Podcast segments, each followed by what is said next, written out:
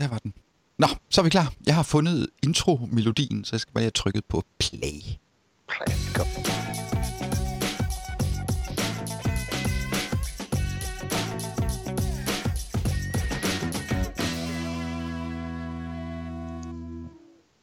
Hej og velkommen til TikTok Podcast episode 51.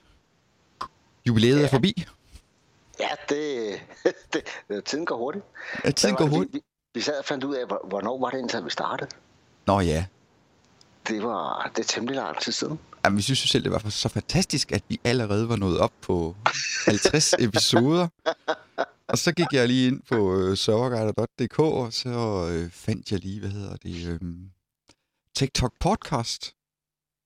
Og så gik jeg lige ind og gennemse alle, og så scrollede jeg helt ned i bunden og så, hvornår lavede vi egentlig den første TikTok Podcast? Og så skal man jo bladre lidt langt tilbage her, kan jeg se. Og jeg mener, at vi landede på omkring... Ja, hvad var det nu? Jeg tror, det var 2009 måske. Ja. Kan det passe? Ja. 26. april 2010. Og 10, okay. Jamen, så har vi jo kun været i gang i 7 år. Ja, 7 år og 50 episoder. Tag den. Fedt. Okay. Godt så. Men det er jo sådan, der var sådan noget KMS og Office 2010, kan jeg se, vi har kigget på dengang tilbage i... Ja. Der var vi lidt... Jeg tror, vi gik lidt dybere. Det var en time, så vi gik lidt dybere ned i nogle ting på det tidspunkt. Ja. Og noget Exchange og sådan noget. Ja, men det er jo tilbage igen. Det hele IC kører hele tiden rundt. Ja, det gør det jo. Men når lige bliver færdig med noget, så kommer der bare en ny version af noget andet. Det er super. Ja, og der kommer rigtig meget nyt her på tiden. Ja, det gør der. Så, men det går nok. Nå, vi jo plejer jo at komme ud ugenligt. Ja, det hedder og det når vi også. For det er jo søndag. Vi kan lige nå det. Nej, det kan vi også.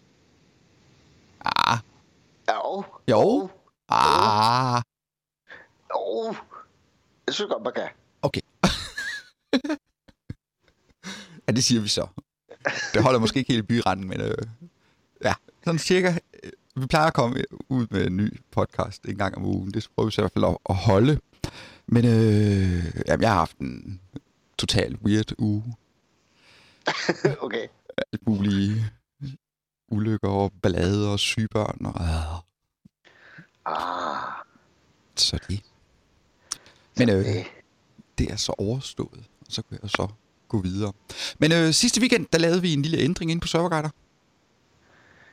Du havde i hvert fald meget arbejde. Du var igennem 400 videoer eller sådan noget. Ja. Jeg har haft videoen liggende i en periode på 3 måneder eller sådan noget på YouTube. Så tænkte jeg, det prøver vi at se, om vi kan lave sådan en gratis model. Hvor vi så gennem donationer og frivillighed kan holde det her kørende.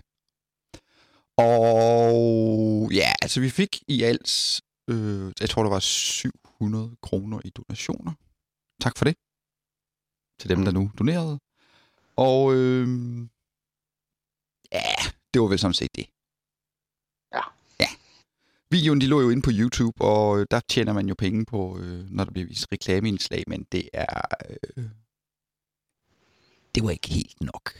Nej, det er ikke... Nej. Så den model er gået væk fra igen. Simpelthen den grund, at jeg er nødt til at holde det her omkostningsfrit for mig selv. Mm. Og det var det ikke. Det var sådan en tilsætning hver måned, og... det synes jeg ikke, de holdt i byretten. Så derfor har jeg indført brugerbetaling igen, hvor man mod den nette sum af 995 kroner får adgang til alle mine videoer, alle mine scripts. Og var det 495? Eller var det 995? Okay, jeg kan ikke huske det. Nej, hvor man får adgang til alt det, der udkommer og er udkommet inde på serverguider.dk. Der er jo så nogen, der har doneret. De få heldige, der har doneret, dem har jeg sendt en mail. Og de har så lifetime access til serverguiden.dk. Nej, Yes. Så var der nogen, der skulle være hurtigt der, hva'? Ja, det var der. Nå, fedt. Okay, jeg kan jo se, at nu er der kommet en opret gudmedlemskabsside, hvor man det hele kører automatisk, når man først vil på. Det hele kører totalt automatisk. Når man går ind og vil se en video, så kan man klikke på en knap og bestille guldmedlemskab, og der skal man bare indtaste sin kreditkortoplysning, og det foregår via Stripe. Så det er krypteret og SSL-certifikat og alt det der. Jeg skal komme efter dig. Men når man indtager sine kreditkortoplysninger, når man har gjort det, trykker på betal, så får man en mail med et aktiveringslink, hvor man så kan gå ind og oprette en bruger på serverguider.dk, og så har man adgang. Ja. Så det er click and play. Jeg kan huske, i den gamle model, der kunne man se nogle videoer i en lavere kvalitet. Kan man stadigvæk det? Nej, godt. Der er helt lukket af. Det skulle også være administrativt nemt for mig at benytte. Jeg var rigtig glad for YouTube-modellen, fordi det var smadret nemt at udgive nyt. Men nu er jeg så lavet en ny model, hvor det så stadigvæk heldigvis er forholdsvis nemt at udgive nye videoer. Ja. Uden alt mulige krumspring og skal sætte 1000 flueben og Så det. Så det må man så hoste op med, hvis man gerne fortsat vil se videoerne. Er man en fattig studerende, så send mig en mail på per@serverguider.dk, så finder vi nok ud af noget. Men ellers så alle dem, der sådan til dagligt arbejder med IT, arbejder i et IT-firma, eller arbejder med at ansætte et eller andet sted, jamen få jeres virksomhed til at betale for at få adgang til videoerne. Ja, jeg kan også se, at der er kommet en chat på lige pludselig. Ej, det havde vi også sidst. Havde vi det? Ja. Du var ved at være gammel. Ja, der går bag. You're getting old. I'm getting old. Fedt. Getting old. Nå, så sad jeg jo lige inde på Facebook for nogle dage siden, hvor jeg så spurgte mine kære besøgende, hvad de kunne tænke sig som det næste emne. Ja, der var ikke så meget tvivl om, hvad de ønskede. Nej, det var det ikke. Det var rimeligt. Det var rimelig enstemmigt. Få afvigelser, men som alligevel kunne forenes et eller andet sted. Men jeg spurgte, om det skulle, hvad der var stemning for, at det så op som næste emne. Og enten en Office 365 videoserie, en PowerShell-serie, eller noget Deployment 2013-serie. Selvom man kan fint benytte den Deployment Toolkit, Screencast-serie, jeg har lavet omkring Microsoft Deployment Toolkit, der tror jeg nok, det er type 12, mener jeg. Ja. Ikke passe? Ja. Jo, og man kan sagtens bruge det samme i 2013, hvis det var. Men jeg vil egentlig have udbygget 2013-serien også til at lave med endnu flere smarte ting. Ja. Yes. Men det kommer også, men nu har jeg så valgt at tage hul på det, som folk allermest helst ville have. Og der kom en del feedback. Og sådan enstemmigt, det var PowerShell. Office 365, PowerShell. Office 365, PowerShell. Ja. Så tænkte jeg, det må man kunne kombinere på en eller anden måde, fordi at PowerShell, det er jo et vidt begreb. Ja. Så jeg tænkte, nu kombinerer vi PowerShell med Office 365 til en start. Så det er så taget hul på, den første serie, i Office 365 med PowerShell, hvor vi kan gå ind og gennemgå, hvordan man administrerer Office 365 med PowerShell. Og hvad man alt kan lave. Og vi starter selvfølgelig ligesom kort introduktionen til PowerShell. Altså, måden jeg bruger PowerShell på, meget. Altså, jeg har 3 kommandoer, som jeg altid bruger. Dem bruger jeg igen og hele tiden. Og det er get command, og get help, og get member.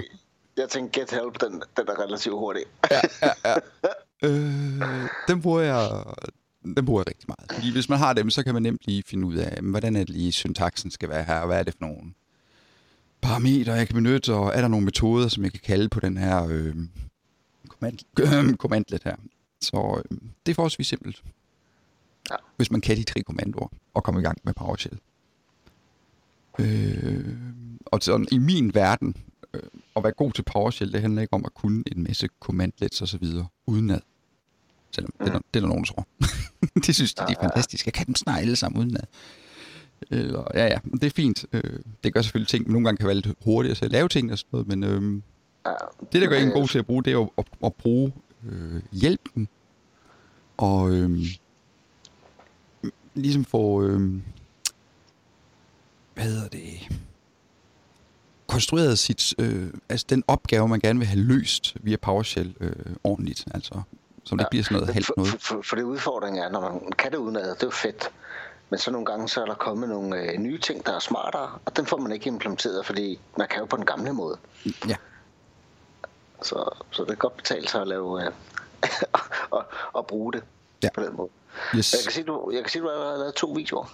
Ja, jeg har lavet en introduktion til Office 365 administration med PowerShell.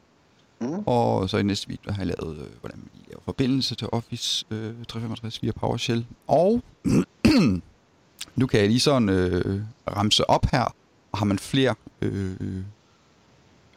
ting, man gerne vil byde ind med, så kan man bare sige til. Men der kommer så noget omkring, hvordan vi opretter brugere, hvordan vi tildeler licenser, hvordan vi masseopretter brugere i Office 365, hvordan vi håndterer licenser for flere brugere, hvordan vi tilknytter tilpassede licenser til brugere. Det er jo ikke sikkert, at en bruger nødvendigvis skal have en licens til hele pakken, men måske bare skal have licens til SharePoint Online for eksempel. Ja. Og så hvordan vi administrerer SharePoint Online og kigge på SharePoint Online kommandoer, hvordan vi kan styre delingsindstillinger, hvordan vi kan tilpasse sites med PowerShell, hvordan vi kan styre brugerrettigheder. Og ja, så kommer der også noget Exchange Online, hvordan vi kan forbinde til den, og kigger på nogle Exchange Online kommandoer, oprette distributionsgrupper, og tilføje brugere til distributionsgrupper, og tilpasse distributionsgrupper, fjerne brugere. Og ja, gå ind og rydde op i ens Exchange, finde inaktive Exchange-postkasser, sådan noget, som bare skal ud til højre. Og hvordan man opretter grupper, det er jo sådan lidt forholdsvis nyt, de der Office 365 grupper, hvordan man arbejder med dem. Tildeler brugere til de her grupper og så videre. Der kommer mange, mange spændende ting. Og så kommer der også noget mere automatisering og noget mere avanceret scripting i forhold til Office 365. Men det vender jeg frygtelig tilbage med. Fedt. Yeah. Vi har jo også haft noget på tegnbrættet omkring noget fysisk på location undervisning. Ja, det har vi nemlig. Michael og jeg, vi har talt om at lave nogle workshops. Ja, praktiske workshops. Og en lørdag, for eksempel. Fra 9 til 13, eller hvad ved jeg. Hvor vi så holder en eller anden workshop, man kan melde sig til. Og det er jo ikke sådan en, hvor man bare sidder og kigger. Det er en, hvor man ligesom er med. Altså, hvor man ligesom selv har noget udstyr med. Altså, man skal ikke lave det hele sand med og sådan noget. Men det bliver en laptop med noget Hyper-V, VMware, og så bliver der bygget nogle maskiner, og så køber det ud af. Ja. Så det er det planen, og vi har kigget lidt på emner, men det kan også sagtens være, at I har nogle input til nogle emner. Men vi poster nogle forslag til emner inde på Facebook.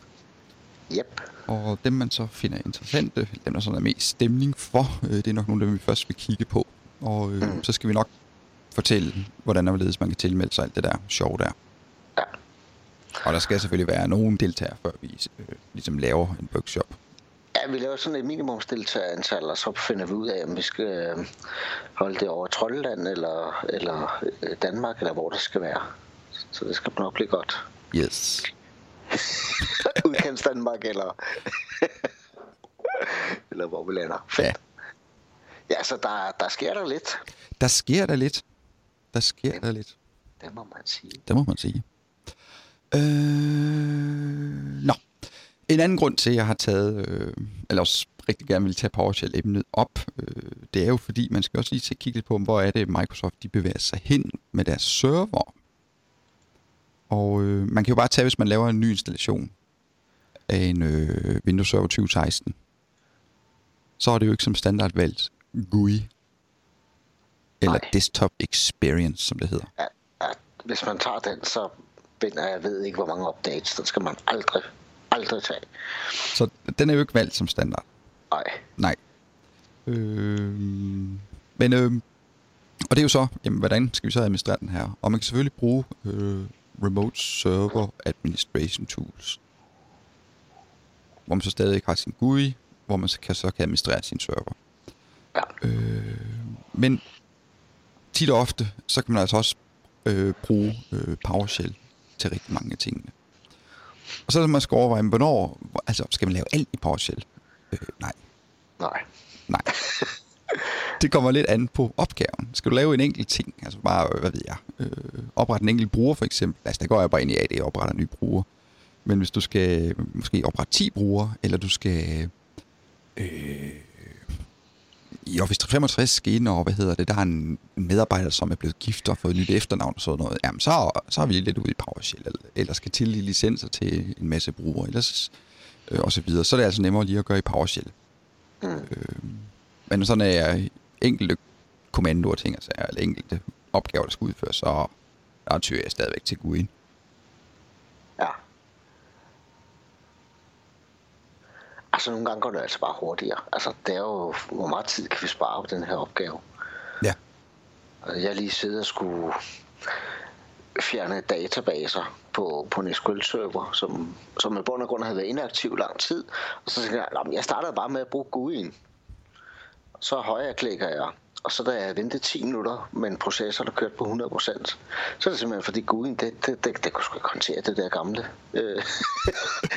øvel. Så tænker jeg, jeg prøver lige at lave en drop database, og så gik det cirka 0,0 nanosekund, så havde den slettet det, jeg skulle bruge. Ikke? Ja. Så nogle gange går det altså lidt hurtigere. Ja, det gør det. Udfordringen er stavefejl, ikke? At databaser, der næsten hedder det samme, så er der nogle gange ret, man kan højreklikke og se, om den er aktiv eller ikke aktiv. Ja. Fordi i interface, der kan du ikke slette en aktiv database. I en kommando kan du godt. Så det er jo det, der gør det spændende at arbejde med PowerShell. Ja, det gør det i hvert fald. Ja. Men altså, også repeterende opgaver. Hvis man nu sådan, hvad ved jeg, skal oprette en ny bruger, han skal have en postkasse, han skal være med i de her, han skal have de adgang til de her delte kalender og så videre, bla bla bla bla. Der vil man nok også lave PowerShell, sådan som ikke skal ind i 20 forskellige GUI'er for at lave tingene. Så det svinger lidt. Altså det kommer lidt an på, at en opgave, jeg skal bare skal lave en enkelt gang, eller det er en, jeg skal lave en 3, 4, 5, 6, 7, 8, 9, 10, 100, 200 gange. Ja, så er vi jo ligesom over i at lave et skript, der kan løse opgaven for en, hvor man så bare måske skal angive et par parametre. Men altså det allerbedste, det er selvfølgelig, at man kan fuldstændig automatisere det. Og det er også noget, der jeg kommer ind i på i min Office 365 serie, fordi jo, det er fedt nok at lære en masse kommandoer og ting og sager, man kan lave med Office 365 via PowerShell, men jeg kan godt lide, at det sådan er helt automatisk. For eksempel sådan noget med, at der kommer nye medarbejdere. Jamen, så må dem, der tager imod nye medarbejdere, så må de taste medarbejderne i en CSV-fil, og så går jeg og monitorerer på den, og hvis der kommer noget nyt, så skal jeg nok lige sparke brugerne ind i Office 365 automatisk, og sende en mail ud til brugeren og sige velkommen, bla bla bla. Ja. Laver du nogensinde noget til en helpdesk servicedisk, hvor du lægger et simpelt HTA-interface oven på PowerShell eller noget?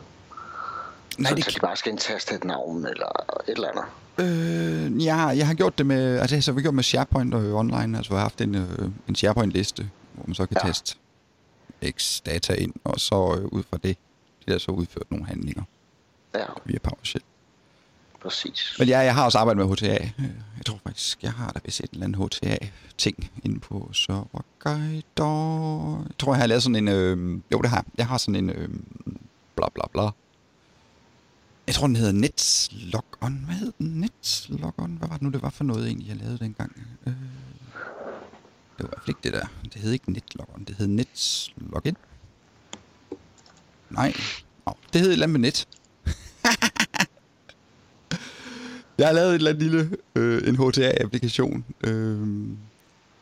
hvor man kan komme med sin computer, selvom man ikke er en del af... det var så til skole og sådan noget, hvor de så, og så eleverne nemt kunne koble på printer og så videre, så de kunne printe ud på dem. Hvor ja, de printer og gemme dokumenter, står der. Nå, du har fundet det. Hvad hed det? Det hedder, lad eleverne printe og gemme dokumenter på skolens server fra deres PC. Ja, ja. Hvad Netlog 2.0. Netlog? Nå, Netlog. Jeg lavede altid de mest skøre navne til mine små scripts. Nå, ja, det er rigtigt. Ja. Det var så fantastisk. Det er sådan en HTA-ting. Ja. Det er så VB Script, der kører bagved, men det kunne selvfølgelig også bare være PowerShell. Ja. Men det var dengang.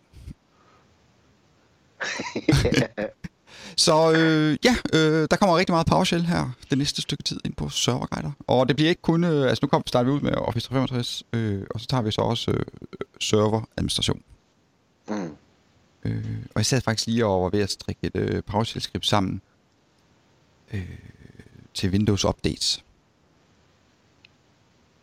Fordi du kan bare ikke styre det godt nok med gruppepolitikker. Altså så kan du vælge mellem, jamen jeg vil gerne styre, hvornår det her bliver installeret, og så kan jeg vælge, okay, skal det være mandag, tirsdag, torsdag, fredag eller søndag? Nej, det skal være den anden torsdag i måneden eller et eller andet. Mm. Det skal installeres, og det skal du kun installeres på de her, den her ene eller to testserver her, og så 2 dage efter, så måske på de resterende et eller andet. Men det kan man bare ikke. Nej, det er jo derfor, at de skal også kunne sælge konfigmanageren. Der er jo en grund til, man ikke kan. Ja. But I found a workaround. A workaround. Så den er lige ved at implementere i et PowerShell-skript, så man ligesom kan styre det ordentligt. Fedt. Så, men det kommer sådan lidt ad libitum hen ad vejen. De her kære scripts og ting og sager. Yes. Men det er så lige, hvad der sker på hjemmesiden. PT. Og tillykke til de 3 gutter, som har opnået fri adgang til hjemmesiden. Lifetime. For tid og al evighed. Det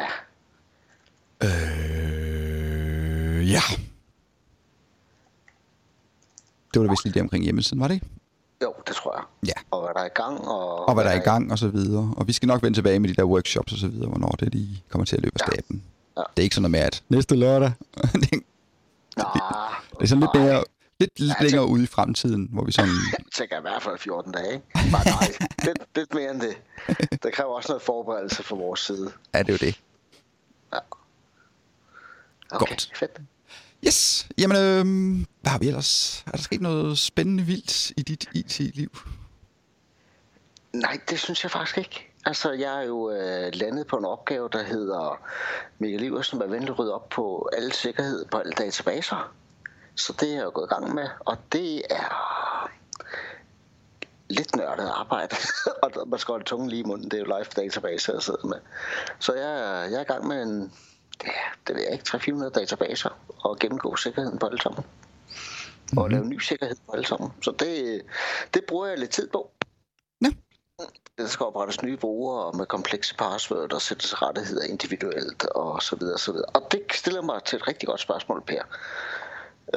Fordi så fandt jeg så ud af, når man laver access-rettigheder til store visitors på en SQL-server, så skal man have execute-rettigheder. Det er fint nok, der kan jeg godt lave et interface. Og sætte execute flueben. Der tænker jeg, det gider jeg ikke. Så jeg er der en ny role, der hedder DB Execute, og så propper jeg folk ind i den. Det kan man skrive mig ud af. Det kan man kun gøre på databasen. Det kan man ikke gøre hen over alle databaser.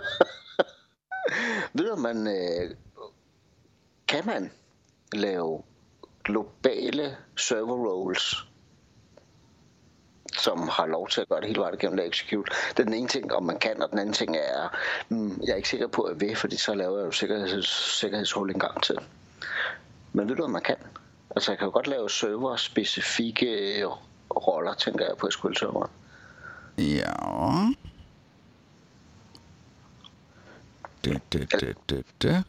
Alternativt, så vil jeg lave det i modeldatabasen. Ja, det var det, jeg tænkte med også.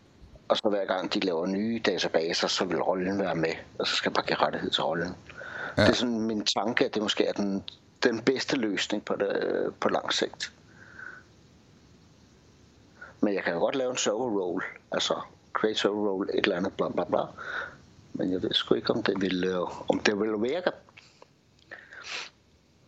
Mm-hmm.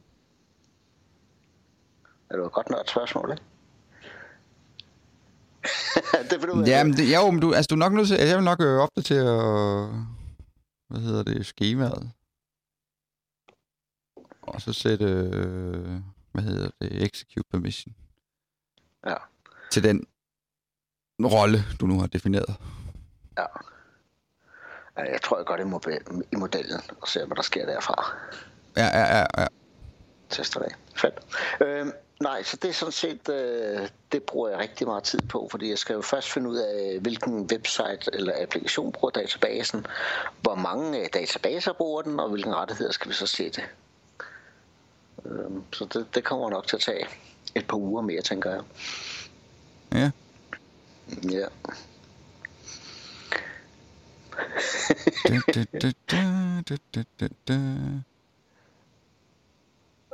Ja, jeg sad lige og tænkte, nej, det er nok. Ja. Hvad med dig?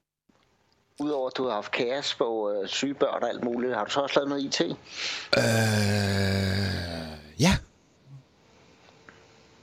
Hvad har jeg lavet? Jeg har lavet noget... Jamen, vi sidder jo så meget med sådan nogle også lidt ældre software.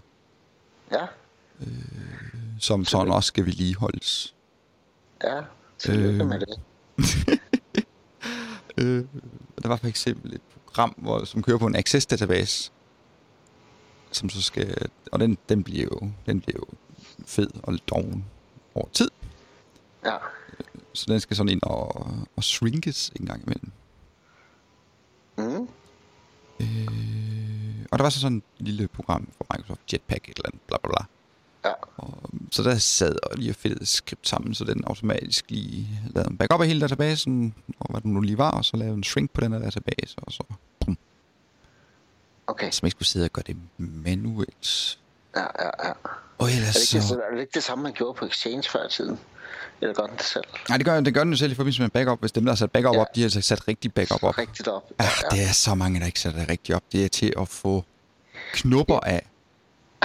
Så alle dem, der står for, altså alle dem, der sådan har med backup at gøre, og backup-leverandører og alle de der fine firmaer, SQL-databaser, de skal shrinkes, når man laver backup. Eller logfilen skal også shrinkes. Ja, altså det er jo det, man så tit, så løber folk, så vi er ikke med displays, vores hele, vi kan ikke, alt er nede. Nej, ja det er det, men shrink nu de logfiler, ikke? Ja. Den ene ting, og den ting, jeg har også set nogen, der ikke tager backup af logfilen. Ja. Hvor logfilerne fylder mere end databasen, tænker, så er der noget galt her. Der er virkelig noget galt. Ja. Det bliver meget langt vist over. Ja, det er også grotesk, fordi så hvis man så sådan om eftermiddagen har slettet nogle data, nå, men vi kan gå tilbage til backuppen fra i weekend. Ja, tors. Og vi laver ikke backup af transaktionsloggen. Ja. Nå, det var lige en sviner til alle dem, der står om, der har med backup at gøre. Og det er jo ikke sådan, dem der arbejder med, altså dem der sådan, det er jo dem der sådan, de der outsourcer det til nogen, eller altså leverandører af backup, eller dem der ligesom hosting centre og alt det der, som simpelthen ikke laver det der backup ordentligt. Ja, altså jeg synes den største udfordring, det er når man møder, og man snakker backup, og så spørger dem, har I prøvet at lave en restore, så svarer nej, det er så ikke så godt, men når man så spørger, hvor lang tid må det tage at lave en restore, og der ikke er noget svar i den anden ende. Kan du følge mig? Ja. Det må tage 4 timer. Ja, men med den datamængde, I har, og med den linje, I har, så vil det jo så tage 3 døgn. Ja. Nå. Altså, det er ikke nok at tage backup. Der skal gå hjælp med også være en restore-plan. Og den mangler rigtig mange steder stadigvæk. I hvert fald i sådan mindre og medium størrelser. Ja, og test, at man kan restore ting. Ja. Jeg var på et seminar hos Microsoft på et tidspunkt, det er nogle år siden, hvor at det var sådan et lukket seminar, og der kom 20 virksomheder ind, som havde plus 200 Domain Controller worldwide, som havde været gået ned og forklaret, hvordan de lavede deres restore. der var 10. Ud af de 10 var der 2, det var lykkedes for. De resterende faktisk ikke lave en restore. Godt så. Og det er jo kæmpe virksomheder. Ja. Og det var rigtig meget inde i SAI-strukturen, at de fik faktisk deres Domain Controller op at køre og alle de her ting. Og når så SAI-strukturen skulle begynde at finde sig selv igen, så døde det bare igen. Så gik det for langsomt. Kunne ikke nå at replikere. Så der var virkelig nogle udfordringer, og der var især udfordringer med fysisk hardware og BIOS-versioner og så videre i backup'en. Så dem, der kunne, det var dem, der kørte deres Domain Controller på virtuelle maskiner. Ja. Okay. Jamen, det skal man ikke undervurdere og have styr på sin backup. Har vi taget nogle videoer på backup restore? Ja, altså ved du hvad? Jeg ved slet ikke, hvorfor du spørger. Jamen, jeg kan da ikke huske det. Jamen, det er jo lige meget, du kan skrive et hvilket som helst tema, emne, et eller andet inde på Serverguider. Backup her. Ja, der er noget backup. Windows Server 2012 backup. Hvordan man laver backup af Internet Information Services. Hvordan man laver noget. Der er også noget mere backup der. Og noget backup af virtuelle maskiner, Hyper-V, bla bla bla. Hvordan man laver backup af System Center Configuration Manager, hvis det er det. Også hvordan man laver backup af en engelsk server og PC. Jeg skrev så restore. Nej. Nu skal vi videre med næste punkt. Man kan godt høre. Jo. Restore. Domain Controller. Rollen. Ja, der står bare... Hvad står der der? Står der ikke noget restore der? Nej, det står, hvordan du installerer din første Domain Controller. Jamen, der er lige noget med et restore og sikkerheds... Noget adgangsbåde, du skal bruge, hvis du skal... Fedt. Jamen, jeg er jo på... vi er jo på fast track her på Serverguider. Ja. Godt så. Ja, det er ikke lige det, man tænker mest på, når man sidder og laver... Det er heller ikke blevet efterspurgt, det er heller ikke det, man tænker mest på, når man sidder og laver... Nej. Video i testmiljøer hele tiden, om at tænke, jeg skal lave noget om restore. Så, migreringsvideoer. Nej, jeg har jo ikke noget restore som sådan. Det kan godt være, at jeg skulle skrive sådan nogle har du tænkt på det? Agtige artikler. Altså, jeg har været med til at lave nogle planer for restore. Ja. Både SQL Exchange og AD. Også økonomisystemer. Altså, der er jo mange ting, der hænger sammen med, hvad skal komme først og alle de her ting. Og så har jeg selvfølgelig deltaget, altså hvor jeg har haft 2 virksomheder, hvor man har mistet mellem 10 og 15 servere, hvor vi skal systemerne op og køre igen, ikke? Ja.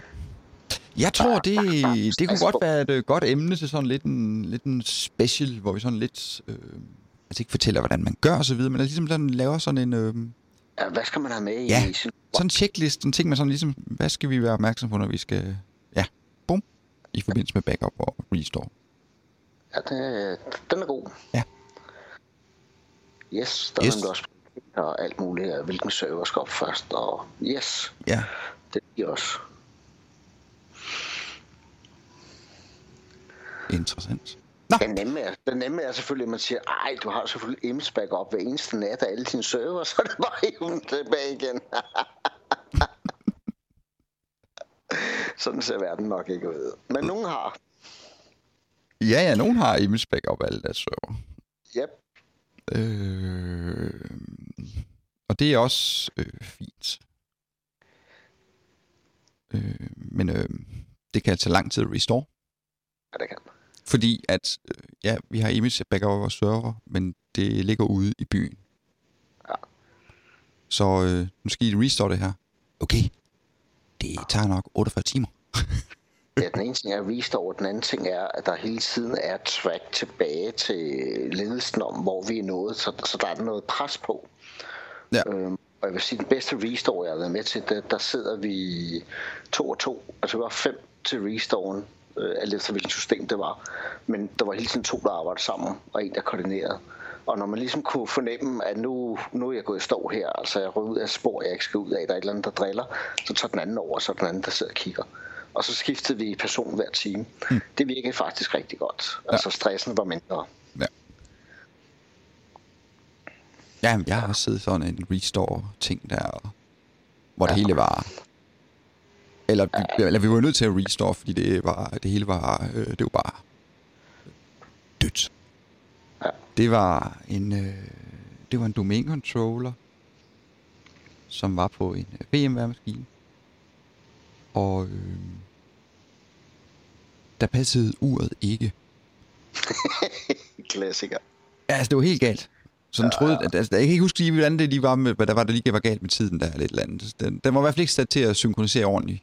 Jo, der var sikkert en sat til at synkronisere med en eller anden window, timewindows.com eller sådan noget, der ikke eksisterer mere. Ja. Og så den troede, den domænekontrol troede, det var 2025. Sådan er mere end de der 2 minutter til 5 minutter skæv, må man sige. Ja, og det replikerede nu til det hele. Ja. Og det var, et SharePoint-miljø, så alle SharePoint-serveren troede, det var 2025. Ja, alle dokumenter er uploadet 2025. Ja. Nå, så fik man så rettet datoen og tiden og det der, og det blev så replikeret ud. Men det var SharePoint-serverne bare ligeglade med. De var gået helt i spunk. Helt hen i hegnet. Så de var nødt til at restore hele baduljen. Wow. Fra backup. Ja. Så det er rimelig vigtigt, at man sørger for at synkronisere tiden med en ekstern tidsserver. NTP. NTP er ret. Dots, hvad det hedder. Time. Nistgoff, et eller andet. Du kan Der er både danske og udlandske. Ja. Så have flere. Man kan jo tilføje flere pools. For det kan give alle mulige sager. Det giver simpelthen så mange. Det kan give så mange sager fejl, hvis man ikke har korrekt tidssynkronisering. Altså tiden ikke stemmer. Og det var særligt udfordring i de første versioner, hvor man begyndte at lægge domænekontroller på VMware og Hyper-V. VMware på det tidspunkt. Hvis man har glemt de der flueben, ikke? Altså jeg havde var det Citrix-miljø, der gik lige præcis 12 timer, så var alle serverne ude af synk med tiden. Fordi de får jo kun en slide til CPU'en, og det slide sætter den tiden. Det er helt stort. Ja. Og det er og hvis du sætter den til at synkronisere, fra den virtuelle maskine, jeg kan huske, altså en undermand, hvor tiden den bare gik sindssygt hurtigt. Yes. Altså det ser bare tik, så hvad fanden, hvad er der galt med uret? Så det skal man lige være opmærksom på. Ja. Så et virtuelt miljø, det har jeg også inde i på Serverguider beskrivelse af, hvordan man lige med Hyper-V og sådan noget med tidssynkronisering, hvordan man lige gør det, så man ikke brænder nallerne på det. Det kan man hurtigt komme til. Ja, det kan man. Ja. Se, jeg har lidt et absurd tool i dag. Okay. Som ikke rigtig er et tool. Nej. Det er mere en installationsvejledning. Okay, det er godt nok anderledes. Og det er ikke engang... Ja, det er en installationsvejledning. Det er også lidt en byggevejledning. Altså sådan en... Ja. Hvor man sådan lidt skal have... Måske også lidt kan have fat i en skruetrækker og sådan lidt. Mm. Men det er fordi... der findes jo hav af forskellige typer leverandører af sådan overvågningsløsninger og ting. Ja. Sådan, hvor man kan få et dashboard op. Ja, det er dejligt. Det elsker jeg også. At hvor man kan se, okay, alt er grønt. Så kan man godt tage en morfar mere. Og der findes masser af online løsninger og sådan noget, men de koster bare. Altså, og det er sgu dyrt at have det. Ja. Og det er sådan ret låst i konfigurationen. Altså, man kan ikke sådan fedte så meget rundt med det. Mm. Men så kom jeg i tanke om, at jeg på et tidspunkt har set noget. Og så det sad jeg lige og lurede lidt efter her igen i går, tror jeg det var. Og der fandt jeg så igen. Og det er noget, der hedder Opsview. OPS-View server. Og det er sådan en lille virtuel server-ting, som du bare kan smide på et eller andet. Yes. Og hvad kan vi lige installere det på? Fordi jeg vil næsten tro, at du kan selvfølgelig tage en eller anden gammel PC eller sådan noget, men den er meget, meget, meget, meget. Den fylder næsten ingenting. Den kører på Linux. Mm. Hvor meget den fylder? 2 GB med RAM skal den bruge. Ja, det er mere end nok. Og så lidt Linux. Så det er sådan set det. Og når man så har det, og så følger den her vejledning her, så ender du op med sådan en fin dashboard med grønne lamper og blå lamper og røde lamper osv. Og ham, der har lige sådan lavet den her vejledning her, han har også smidt et link til det visio-diagram, han har benyttet, eller det visio-fil, han har benyttet til at lave det her dashboard med, så den kan man bare lige haps. Og så har man ligesom et udgangspunkt for til at starte. Nå. Og der kan du gå ind, og du kan gå ind og monitorere på alt muligt ping og SNMP, trap og bla bla bla. Okay. Så hvis det har SNMP, så kan du tjekke det. Ja. Så det er jo alt mellem himmel og jord. Fuldstændig. Så det er også relativt billigt ud. Ja, det koster gratis. Ja, så skal du... Hvad får jeg med gratis udgaven? Det kan jeg rigtig se.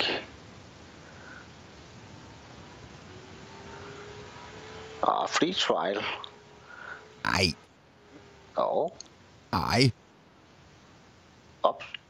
Upviews.com. Ja. Ja. Ja.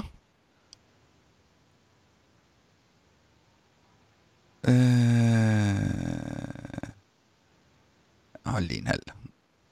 Nu skal jeg lige finde den anden. Jamen, nej. Det kan være den anden en, ja. Nej. Skal jeg lige finde... Der. Hvor er jeg linket henne? Der. Der.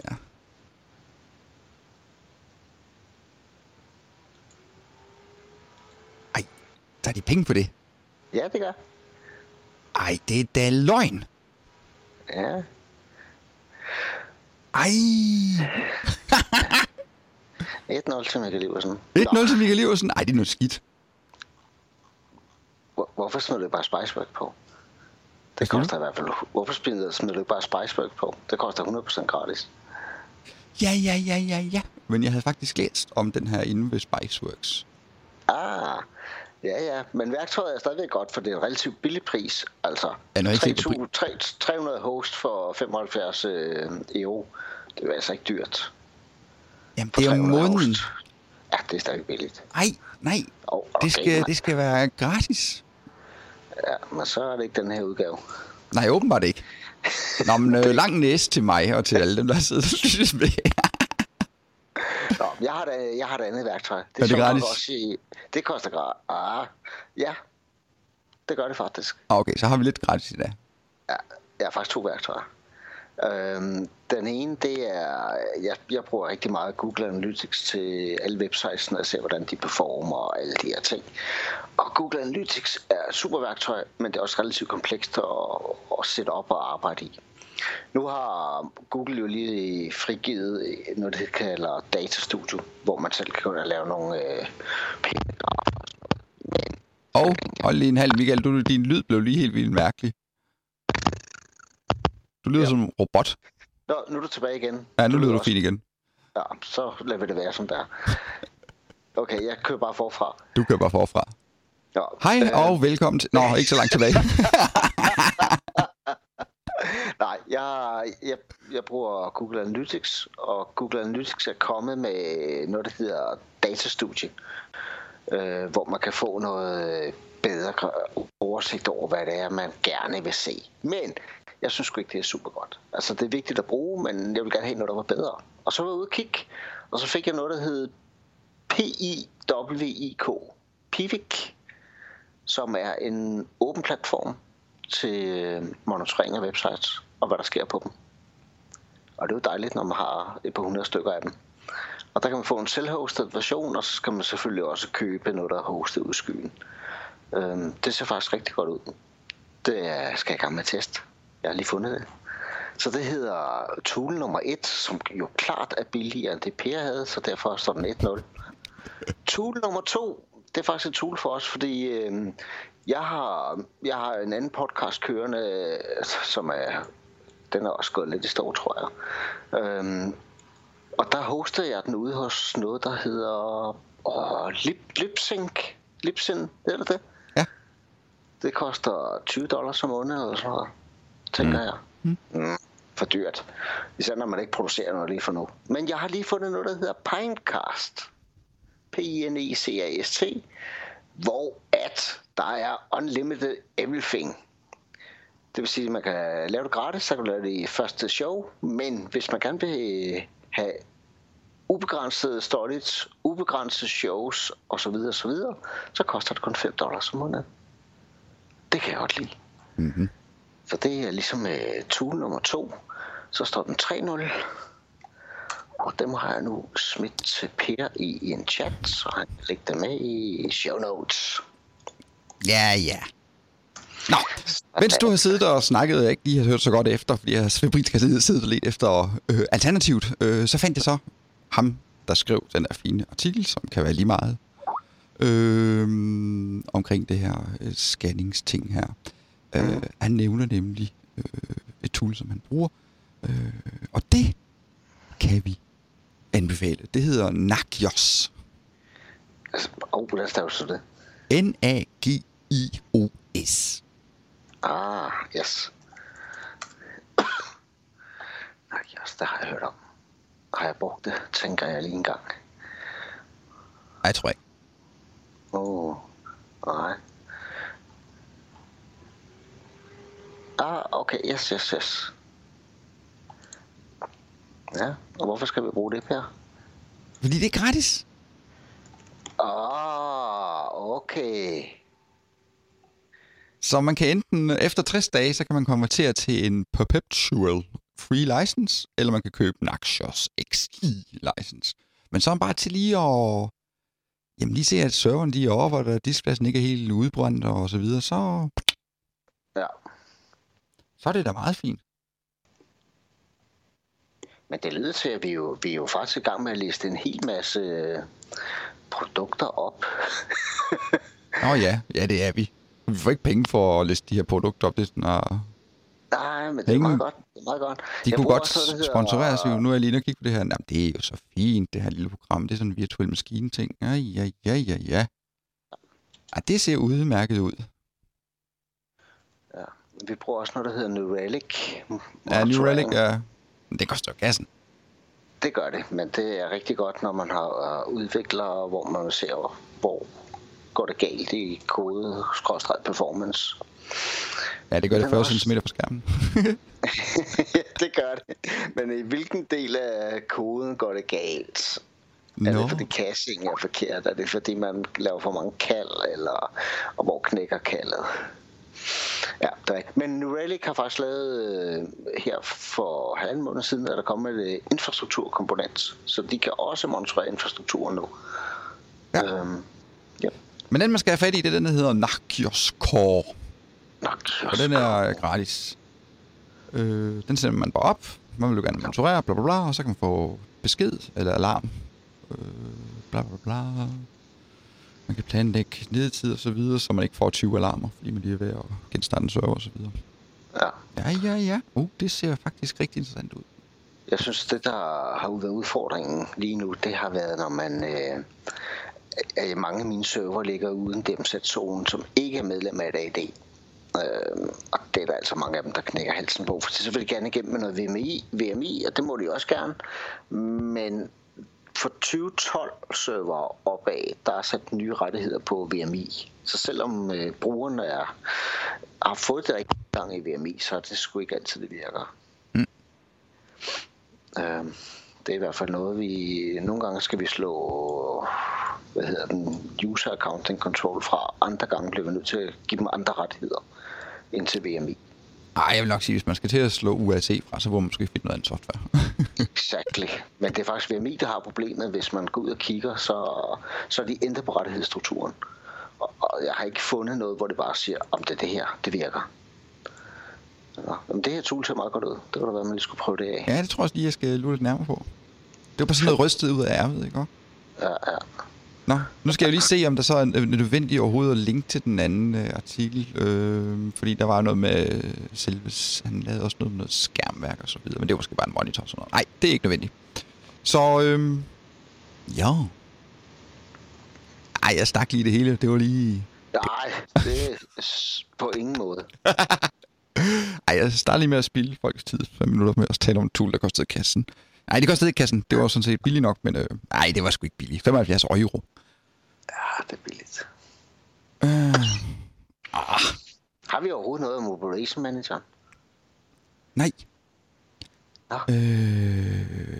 Og vi har heller ikke noget, som vi nok er nødt til. Altså det er nok noget, at vi skal nok ind og have fat i sådan noget, også fordi persondataloven og det der kommer. Ja. Og Office 365, der er der jo også, hvor man kan tilkøbe sådan noget fint noget. Ja. Rights management. Ja. Ja. Hvis man gerne vil have en opgave mere, så tager man da bare det med ind. Ja.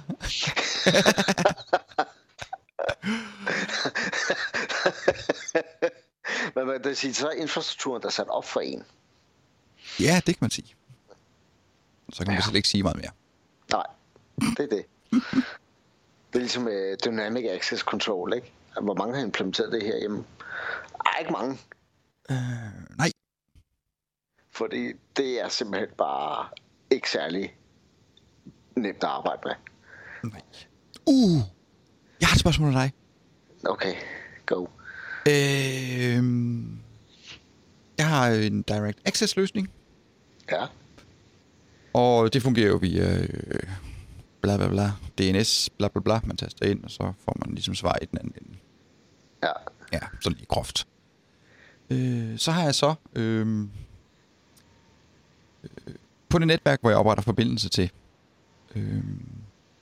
der er der et program, som bare ligger på et netværksshare. Og det program kan man jo så køre fra sin egen PC.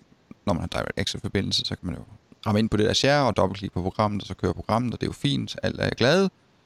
Men det program skal så have fat i en SQL-server. Ja. Og der er der angivet en IP-adresse på SQL-serveren. Og det kan programmet så ikke finde ud af.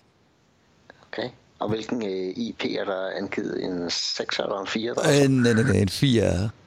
En 4-adresse. Nå. Vil du ikke?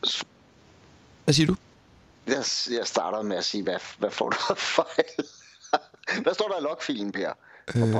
Jamen, det er jo nok, at den kan jo ikke fange den. Okay. Den kan jo ikke fange den der IPv4-adresse. Det er vel også fair nok. Ja. Så jeg tænkte, løsningen ville egentlig bare være at lave en DNS-record, som peger på den IP-adresse. Vil det ikke være den nemmeste løsning? Eller det tænker jeg. Ja. Det tænker jeg vil være den nemmeste. Ja. Godt. Alternativ? Ja, fordi det... Ja. Det er fordi... Det er en SQL... Det er ikke en SQL... Fordi jeg laver forbindelse til den der direct access server. Og så er jeg på det her netværk. Men SQL-serveren, den er på et andet netværk. Så... Ja. Yes. Så det er derfor, jeg kan ikke bare... Nej, du laver sådan en navneopløsning. Ja, for jeg kan ikke gå over på den anden server, så lige bare lave noget IPv6 fiddelhut bralleralder. Fordi den ligger... Nej. Godt. Jamen, så er vi enige. Det var også det, jeg så var blevet enig med mig selv om. Yes. Men det er jo altid rart at vide, at det, man er blevet enig med sig selv om, det er der også andre, der er enige. Det ved vi, når du har testet af. nej, du har sagt, det virker. Okay. Godt så. Nå, jeg har hørt fra nogen, at de faktisk synes, det er helt fint, at den lige har fået lidt længere, den her podcast. Lige sådan en lille smule længere end en halv time, fordi så passer det lige med deres køretur på arbejde. Fair nok. Men med disse ord, så tror jeg da bare, at vi skal sige længe leve brugerbetalingen, og vi ses i TikTok Podcast episode 52.